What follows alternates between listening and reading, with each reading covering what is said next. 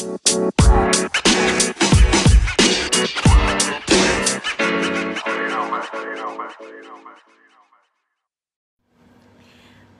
afternoon. Such a beautiful day today here in Melbourne, and I thought it would just be lovely to come and sit outside this afternoon and share with you some ideas I've been having around some business coaching concepts that I think will really help you on your journey. These are all topics that I'm going to bring to you over the next bunch of days, uh, and they're things that seem to come up an awful lot when I am working with my business coaching clients. So I've got a little list in front of me here. I've been brainstorming the kind of topics that I'd like to talk to you about. So I'm going to try, do my best, Scouts Honour, Girl Guides Honour, or is it Scouts Honour? I don't know. To come every day over the next little while and just sort of coach you a little bit, coach you through some of the concepts that actually might help you with your business. So, the one thing I want to talk about today is the idea of linking your fee structure to your organizational structure. Now, this is something that I've actually found myself talking a lot with uh, clients in individual coaching sessions, but also in my group programs. And um, it seems to come up that you know business get businesses get to a certain stage uh, especially service businesses right get to a certain stage where your fees kind of need to reflect the seniority within your business. Now, I'm going to use the private practice example because that's where most of my coaching clients come from, is from the mental health uh, private practice business sector. And what I see time and time again is fees that are dictated to by Medicare rebates instead of being organised in a really logical sense alongside an organisational structure. So I want you to think about who's your ideal client, who's coming to your business, and what are they looking for primarily they're really looking for somebody with some experience who's going to help them with their business right? Or with their life or with their journey whatever it is that your business whatever need your business meets in your clients lives.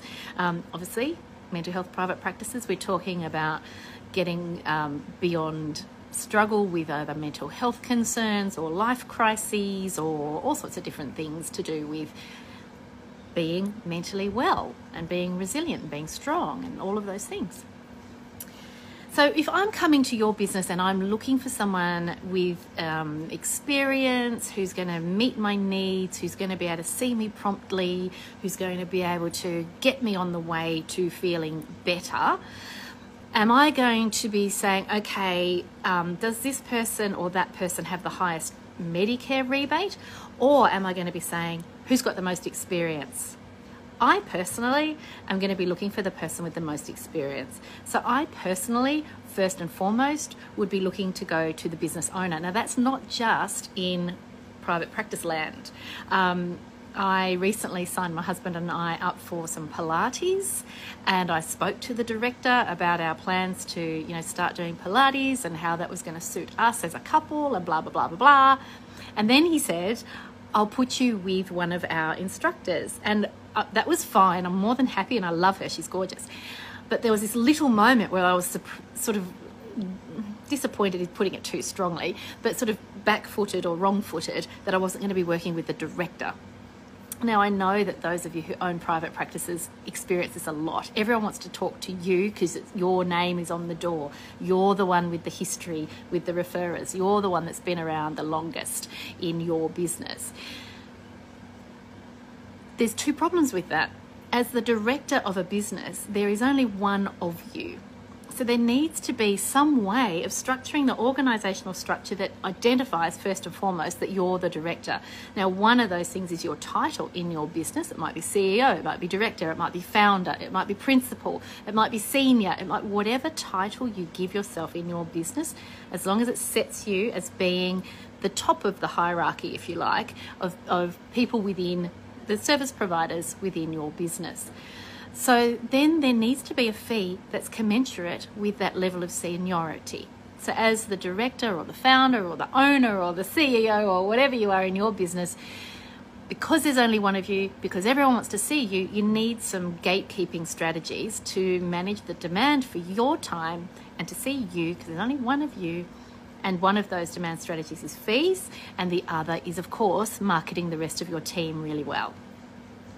So then you need to start thinking about the hierarchy that sits below you within your team. Who is the most senior person in your team?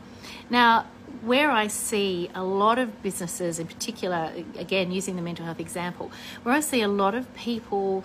Um, I would say it's something to, mm, I'm wanting to say it's a mistake, but I'm trying not to go there. The common thing that I see in private practices is seniority being inferred by somebody's professional title. So, the title that they bring to the work that they do. So, in psychology, for example, clinical psychologists tend to be given a level of seniority that isn't necessarily reflected in how many years they've been in practice compared to another member of the team. So, what I am starting to talk a lot about with my business coaching clients is have a look at the structure of your team. And even if you put everyone's name down on a little card to give yourself something to play with and to play with the structure, and start ordering everybody in terms of how much experience they've had in the profession. Would that match the current way you've got your fees structured? And I'm going to bet that it probably doesn't. So, your, um, again, using psychology as an example, your clinical psychologist might be a brand new graduate, but because they attract a higher Medicare rebate, a lot of people put their fee at the highest and treat them as if they're some kind of senior level clinician in some cases, in some settings, simply because they carry that title when in fact there are probably other clinicians within those teams who have more experience but just have trained in different ways and don't have that clinical psychology label. So, in my business, for example, I'm the only clinical psychologist on my team. So I have mental health OT, I have uh, social work, I have provisional psychology, I have psychologists. I'm the only clinical psychologist. Now that coincides with the fact that I am the director of the practice, the director of the business. Um, but if there was another new clinical psychologist, I would not assume for them to be the next most senior person on my team. In fact, they most likely would not be the next most senior person on my team unless they had swathes of experience, relevant experience under their belts. So I want you to think about the director, the senior clinician, so, so moving away again, we're still talking about private practice in mental health here, but moving away from psychologist and saying clinician, the most senior clinician on your team, the most senior mental health professional on your team other than you, who might that be? And then who are the, you know, the experienced and qualified, fully qualified um, clinicians or mental health professionals under that person? And then who are the trainees or the entry level or the, like some professions would call them graduates. So who are the graduates? So starting to think about your team in terms of organizational structure and then you can put that structure on your website because that will make so much sense to your clientele and your referrers. And then, of course, you can peg your fee structure to match those levels of seniority within your team. So it starts to move away from fees being set based on, say, Medicare rebates and moves towards fees being set based on supply and demand and seniority. And I think the seniority is most important um, in your in your business.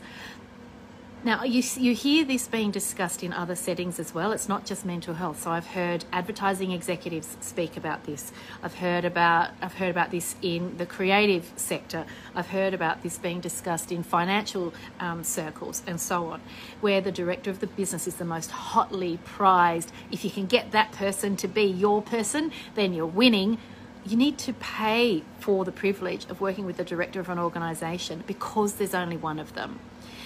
Now, there's two reasons for that, and I'm going to talk more about this second reason on another live stream because this is a live stream all unto itself, and that is the business owner, their fee also needs to compensate for the fact that they don't have time to fill all their days seeing clients. They've also got to take time doing non income generating stuff to run their business. So, uh, you know, coordinating administrative staff, um, my days have been taken up most recently with you know coordinating furniture and things like that for my new offices here in Melbourne. Now that's not income generating work, but it is business running work. It's very relevant to the businesses, and I run multiple businesses, so, so it's very relevant to two of the businesses that I run that I get that office space organised and sorted out ASAP. It's relevant to my team so that they're supported, they're comfortable, they can sit down and see their clients in a nice, lovely space. It's relevant to um, my um, I don't know what to call it, my, my, my uh, serviced offices, if you like, for mental health professionals, that they've got somewhere really comfortable to come in because they're paying to be able to use that space. But it's also relevant for me to have somewhere nice outside of my own home to go and sit. So, to, for my business to run efficiently, I have to take time away from income generating work sometimes so that I can do those things. I also need to take time away from income generating work to be able to think ahead and be strategic strategic about where my businesses are heading and what, what my future goals are. So I'm going to leave it at that today. I want you really thinking really carefully because I know this is um, tricky territory for a lot of you. I know this is new territory for a lot of you. Thinking about your organizational structure. Who's the most senior person on your team? Who's the next most senior person in terms of experience, not in terms of piece of paper? And then so on the ladder within your team, the hierarchy within your team, based on experience and demand from the um, clients who come to your business, and pegging your fees according to those levels of seniority. If you don't know what I'm talking about, have a look at, at law firms and how they they price their um, their their their directors, their partners, their associates, their junior associates. It's very clear the structures within a law firm. We all need to be very clear about the structure within our own business so that it's obvious when I'm paying top dollar to see the director, I know that I'm seeing the most experienced person in that team, or at least the person with the most demand in that team.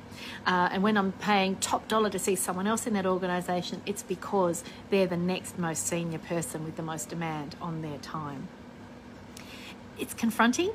It challenges a lot of what we do, especially in, in mental health and especially in psychology. It challenges a lot of our assumptions about how fees should be set but I want you to think about this as a business owner.